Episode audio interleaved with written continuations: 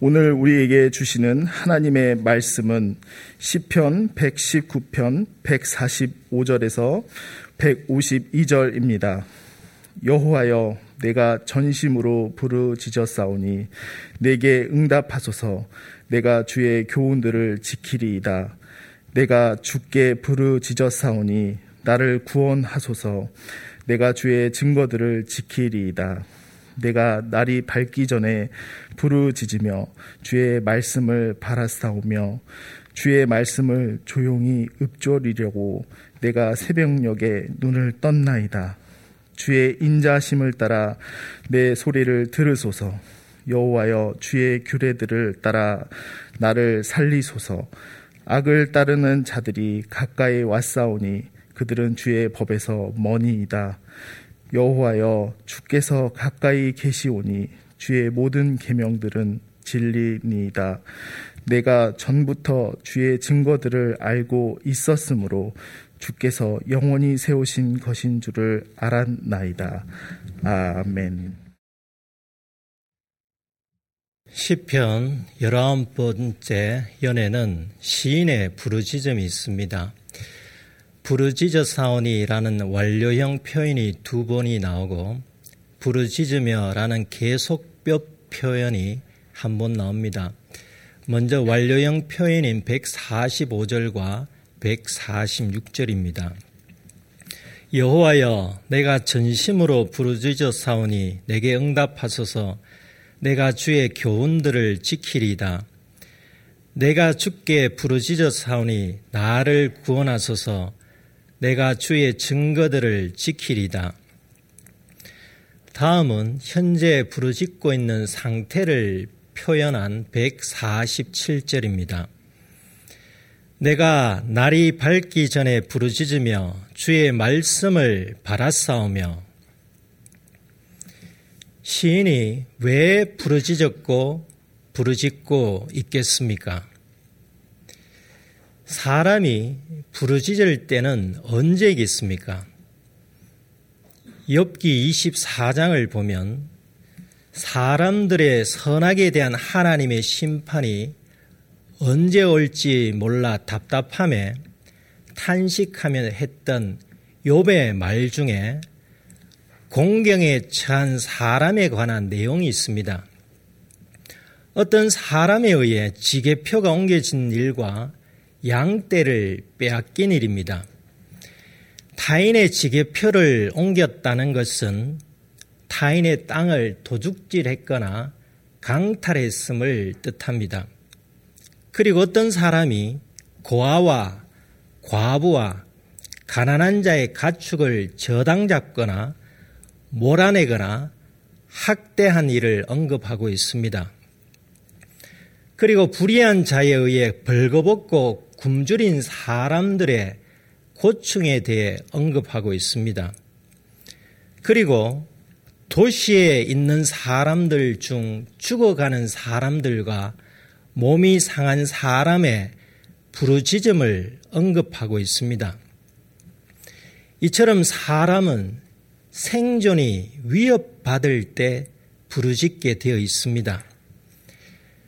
우리는 언제 부르짖습니까?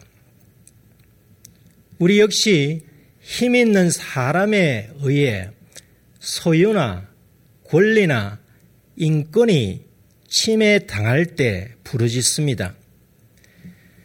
그렇다면 부르짖을 수밖에 없는 상황에서 누구에게 부르짖어야 하겠습니까? 많은 사람이 자신의 소유나 권리나 인권을 회복해 줄 수 있거나 회복에 도움이 되는 사람을 찾아갑니다. 법률 자문을 받아 법의 도움을 받을 수 있으면 받습니다. 이것이 어렵다면 언론의 도움을 받습니다. 이것도 어려우면 사회 관계망의 도움을 받습니다. 그런데 이 모든 것을 동원하거나 그 어느 것 하나라도 자신의 것을 되돌려 줄 수 없을 때가 있지 않습니까? 설령 그것들 중 하나가 도움이 된다고 할지라도 우리가 제일 먼저 부르짖어야 할 대상은 누구이어야 하겠습니까? 하나님이심에도 제일 먼저 하나님께 부르짖고 있으십니까? 다윗이 원수들과 사울의 손에 의해 환난을 당할 때 지은 시가 10편, 18편인데 여기에 다윗이 하나님께 부르짖었다고 증언하고 있습니다. 오늘 읽은 교동문 16번의 10편 28편에도 다윗이 환난 중에 부르짖고 있음을 알 수 있습니다. 환난을 당할 때 말고 사람이 하나님께 부르짖는 또 다른 이유는 참회할 때입니다. 시편 130편은 원래 우리 교회 표가 있는 시편 121편처럼 성전에 올라가는 노래라는 표제가 있는데 참회의 시입니다. 하나님께 죄 사함을 받으러 성전으로 가면서 참회하는 마음으로 노래한 시입니다. 시편 130편 시인은 깊은 곳에서 참회를 위해 하나님께 부르짖었습니다. 그렇다면 시편 119편 시인이 하나님께 부르짖었고 부르짖고 있는 이유가 무엇이겠습니까? 시편 119편의 시인이 부르짖는 이유는 19연에 나타난 첫째 표현을 보면 응답을 받기 위함임을 알 수 있습니다. 145절을 다시 봉독하겠습니다. 여호와여 내가 전심으로 부르짖었사오니 내게 응답하소서 내가 주의 교훈들을 지키리이다. 시인이 부르짖는 이유를 다음 구절에서도 밝히고 있는데 둘째 표현은 구원받기 위함입니다. 그러니까 시인이 하나님께 부르짖음으로 받기 원했던 응답은 자신의 구원임을 알 수 있습니다. 146절을 다시 봉독하겠습니다. 내가 주께 부르짖었사오니 나를 구원하소서 내가 주의 증거들을 지키리이다. 그리고 149절을 보면 부르짖다라는 표현은 없지만 145절부터 147절까지의 내용과 비슷합니다. 149절입니다. 주의 인자심을 따라 내 소리를 들으소서 여호와여 주의 규례들을 따라 나를 살리소서 내 소리를 들으소서는 145절에 내게 응답하소서와 유사하고 나를 살리소서는 146절에 나를 구원하소서와 유사한 표현입니다. 시인이 처한 환경이 어떻게 했길래 구원을 위해 부르짖었는지를 150절을 통해 유추해 볼 수 있는데 악인들이 시인에게 접근했기 때문입니다. 150절입니다. 악을 따르는 자들이 가까이 왔사오니 그들은 주의 법에서 머니이다. 악을 따르는 자들이 시인에게 왜 가까이 왔겠습니까? 그들은 시인에게 악행을 저지르기 위해 왔습니다. 시인이 처한 상황은 악인들에 의해 생존이 위협받을 정도였습니다. 이는 오늘 본문 이전에 살펴보았던 시인의 여러 차례 고백을 통해서도 알 수 있습니다. 교우님들은 어떻습니까? 나의 생존을 위협하는 실체가 무엇입니까? 그 실체가 사람이든 물질이든 사회 제도이든 어떤 것이든 그 실체가 나에게 점점 가까이 오고 있다는 것을 감지한다면 그것이 나의 숨통을 조이는 것 같은 느낌이 들 것입니다. 이런 상황에 있었던 시인이 그것을 돌파한 일이 있습니다. 첫째는 하나님께 부르짖음입니다. 부르짖는 이유는 구원을 응답받기 위함이라고 했습니다. 둘째는 하나님의 말씀을 지키겠다는 다짐입니다. 여기서 기억해야 할 점은 시인은 이전에 하나님의 말씀을 지키지 않았던 사람이 아니라 지켜왔던 사람입니다. 그러므로 시인의 이러한 다짐은 하나님의 말씀을 변함없이 지킴으로 위기 상황을 이기겠다는 결연한 의지입니다. 셋째는 하나님께서 가까이 계심에 대한 믿음입니다. 악인들이 시인에게 가까이 온 것은 위협적이었지만 하나님께서 자신에게 가까이 계심을 믿었기에 시인은 생존의 위기를 이겨낼 수 있었습니다. 시인이 가까이 계시는 주님을 어떻게 확신할 수 있었겠습니까? 그것은 주님의 모든 계명들이 진리임을 믿었기 때문입니다. 151절입니다. 여호와여 주께서 가까이 계시오니 주의 모든 계명들은 진리니이다. 이 구절의 원문은 상반절과 하반절이 대등절로 되어 있습니다. 문장 구조상 서로 인과성은 없지만 내용상 서로 인과성이 있습니다. 말씀이 진림을 믿는 사람은 언제나 주님이 내 곁에 계심을 확신합니다. 말씀이 진리라는 것은 말씀은 거짓이었고 순수하고 신실하기에 반드시 이루어진다는 것입니다. 세상에서 만나는 사람들의 말은 아무리 보증을 서준다고 해도 불강력적 상황에서는 그 말을 지킬 수 없습니다. 하지만 하나님의 말씀은 어떤 상황에서도 반드시 이루어집니다.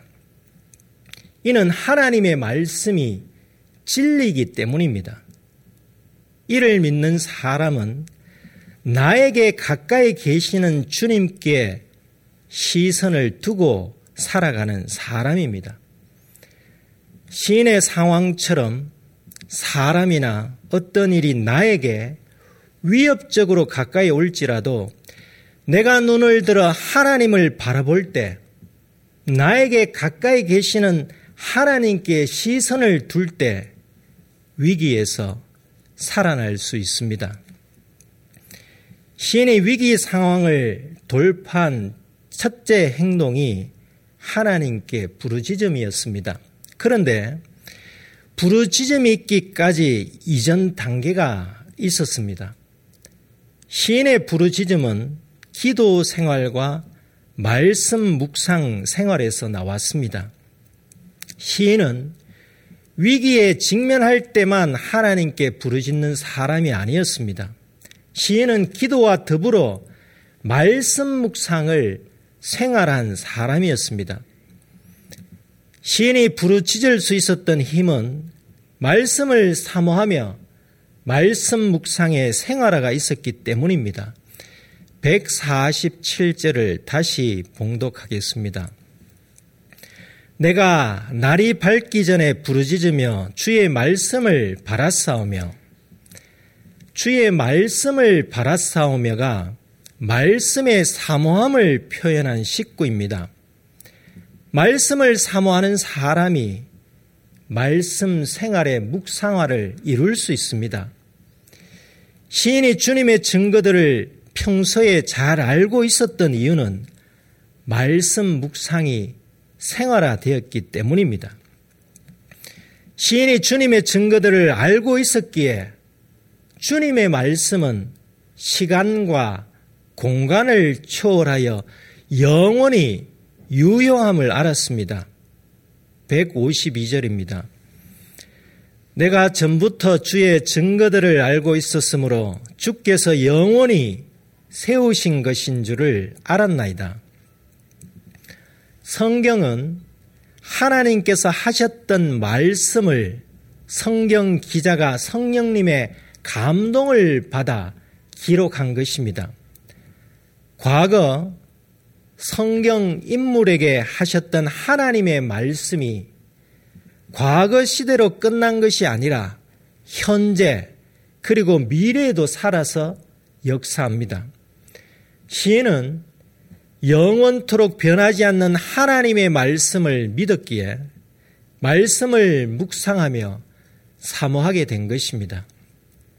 우리가 매일 말씀을 묵상하며 사모하는 사람이 되려면 하나님의 말씀이 과거 성경 인물들에게 국한된 말씀이 아니라 하나님께서 영원히 세우신 것인 줄을 알고 오늘 나에게 하시는 말씀으로 받아들여야 합니다.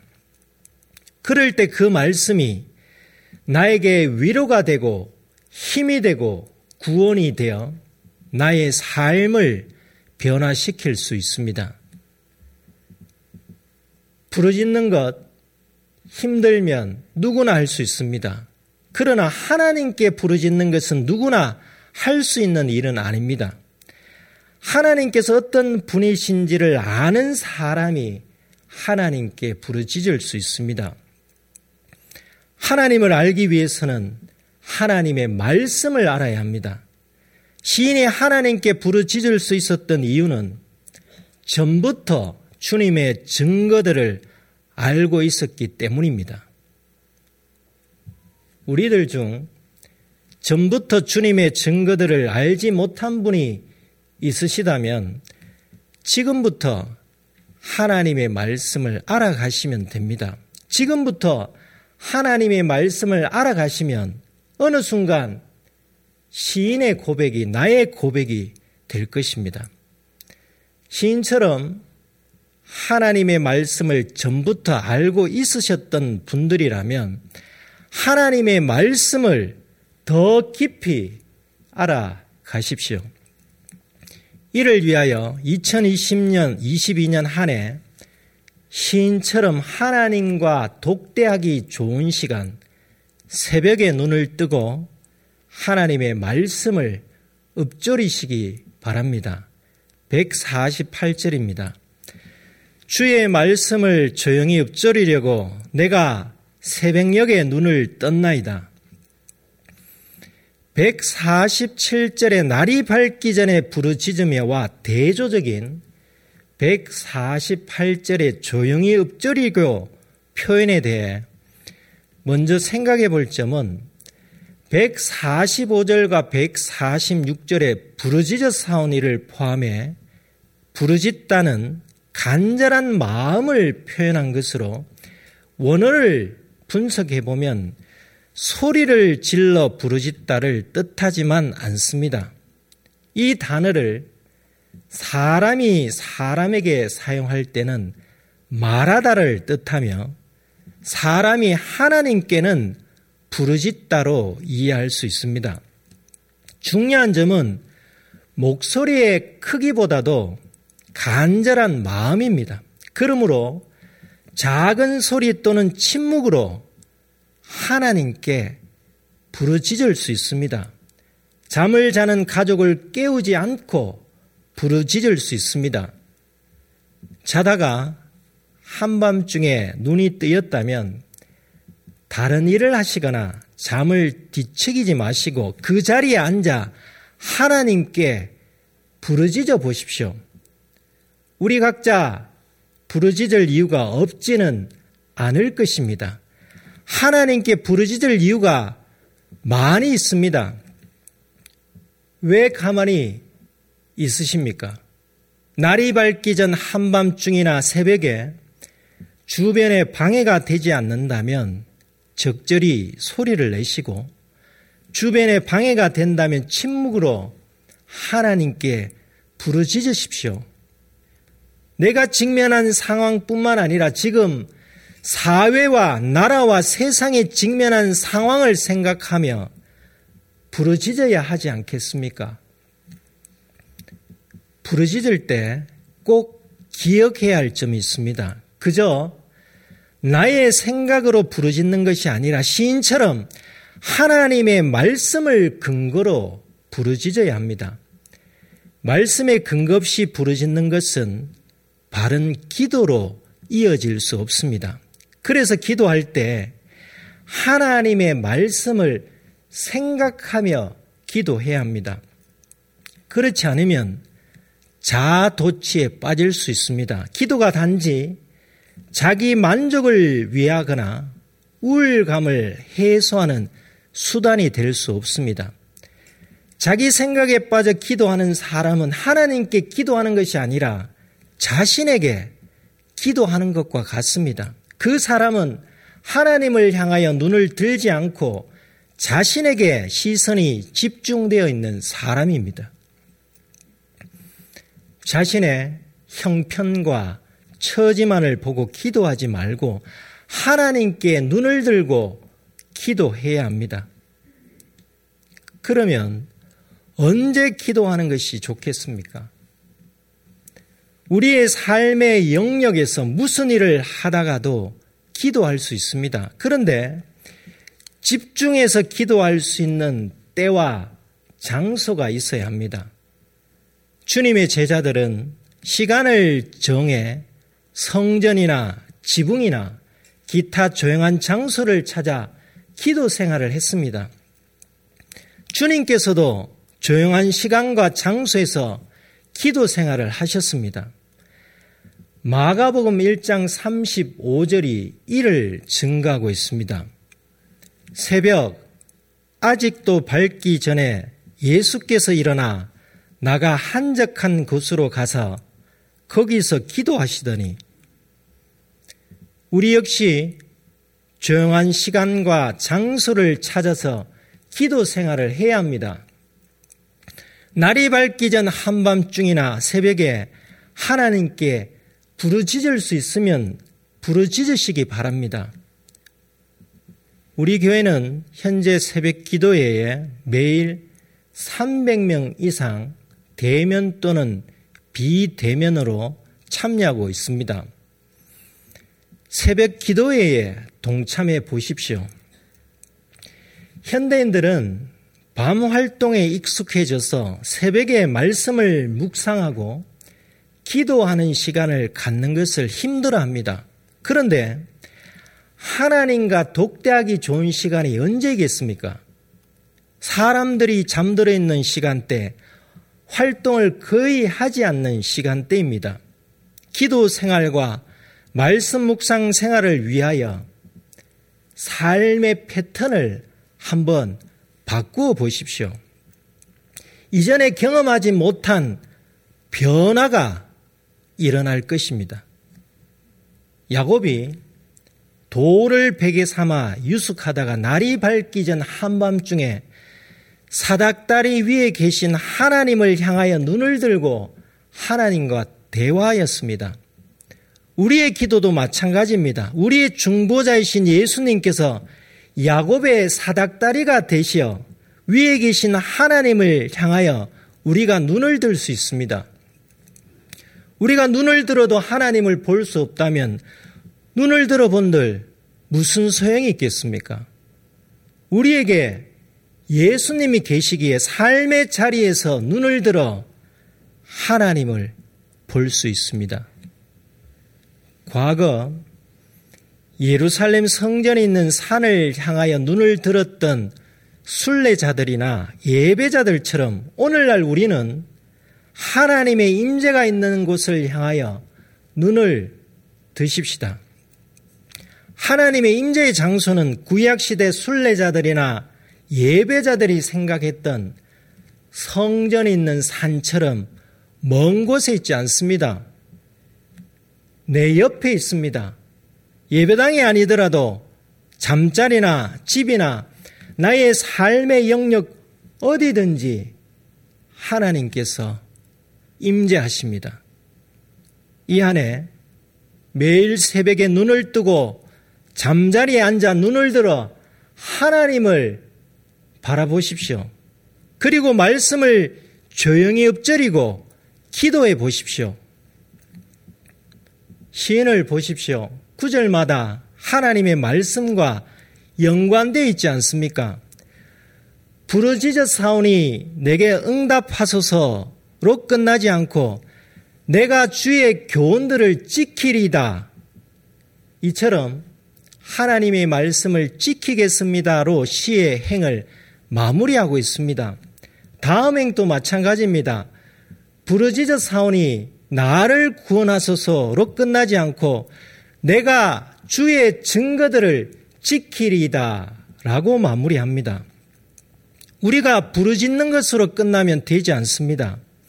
약속의 말씀을 믿고 행함이 있어야 합니다. 말씀을 지키겠다는 시인의 고백은 우리에게 하나님께 부르짖음으로 그치지 말고 부르짖음과 동시에 하나님의 말씀을 믿고 그 말씀대로 행하라는 실천적 삶의 중요성을 알려주고 있습니다. 과거 이스라엘 백성이 출애굽 당시 바로의 군대가 뒤쫓아올 때 하나님께 부르짖었습니다. 백성만 부르짖지 않았고 그들의 지도자 모세 역시 부르짖었습니다. 그때 부르짖는 모세에게 하나님께서 무슨 말씀을 하셨겠습니까? 출애굽기 14장 15절 16절입니다. 여호와께서 모세에게 이르시되 너는 어찌하여 내게 부르짖느냐 이스라엘 자손에게 명령하여 앞으로 나아가게 하고 지팡이를 들고 손을 바다 위로 내밀어 그것이 갈라지게 하라. 이스라엘 자손이 바다 가운데서 마른 땅으로 행하리라. 우리는 부르짖는 것으로 끝나지 말아야 합니다. 하나님의 말씀대로 앞으로 나가야 하고 지팡이를 들어야 하고 손을 바다 위에 내밀어야 합니다. 하나님의 약속하신 말씀을 믿고 행해야 합니다. 하나님의 말씀을 의지하여 하나님께 기도하고 삶의 영역에서 직면하는 어떤 생존 위협에도 두려워하지 말고 하나님의 말씀대로 일을 추진해 보십시오. 하나님께서 바다를 갈라지시게 하시듯 우리 교우님들의 길을 열어 주실 것입니다. 시편 119편 시인이 날이 밝기 전에 부르짖었는데 이 역시 주님의 말씀을 바라싸우며로 마무리합니다. 새벽녘에 눈을 뜬 이유도 말씀을 읊조리기 위함이었습니다. 내 소리를 들으소서 나를 살리소서의 기도 역시 하나님의 말씀을 근거로 기도한 것입니다.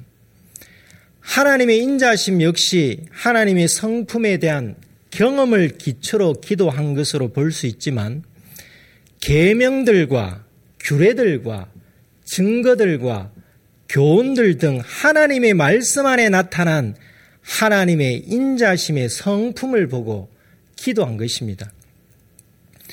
시인은 하나님의 말씀을 가까이 하는 사람과 하나님의 말씀을 멀리하는 사람의 차이를 알았습니다. 말씀을 가까이 함이 곧 악을 멀리함입니다. 이를 안다면 어떤 기도가 나오겠습니까? 단지 내게 응답하소서, 나를 구원하소서의 기도로 그치지 않고 하나님의 말씀을 지키리다 라는 기도가 자연스럽게 나오지 않겠습니까? 또한 시인은 하나님의 말씀이 진리기에 거짓이 난무한 세상에서 하나님의 말씀을 가까이 함이 최고의 보증이 됨을 알았습니다. 그리고 하나님께서 말씀을 영원히 세우신 것인 줄을 알았기에 언제나 하나님의 말씀을 붙잡고 기도할 수 있었습니다. 2022년 한 해 우리 100주년 기념교회 교우님들은 한밤중에든지 새벽에든지 하나님과 독대할 수 있는 조용한 시간에 하나님의 말씀을 조용히 읊조리고 그 묵상한 말씀으로 하나님을 향하여 눈을 들고 기도하는 사람이 되십시다. 그리고 묵상한 말씀을 깨달아 행하는 사람이 되십시다. 그러면 자신이 변화되고 가정이 변화되고 자신이 속한 공동체가 변화되는 것을 목도할 것입니다. 그리고 변화된 우리를 통하여 세상이 하나님의 말씀이 영원한 진리임을 알게 될 것입니다. 기도하시겠습니다.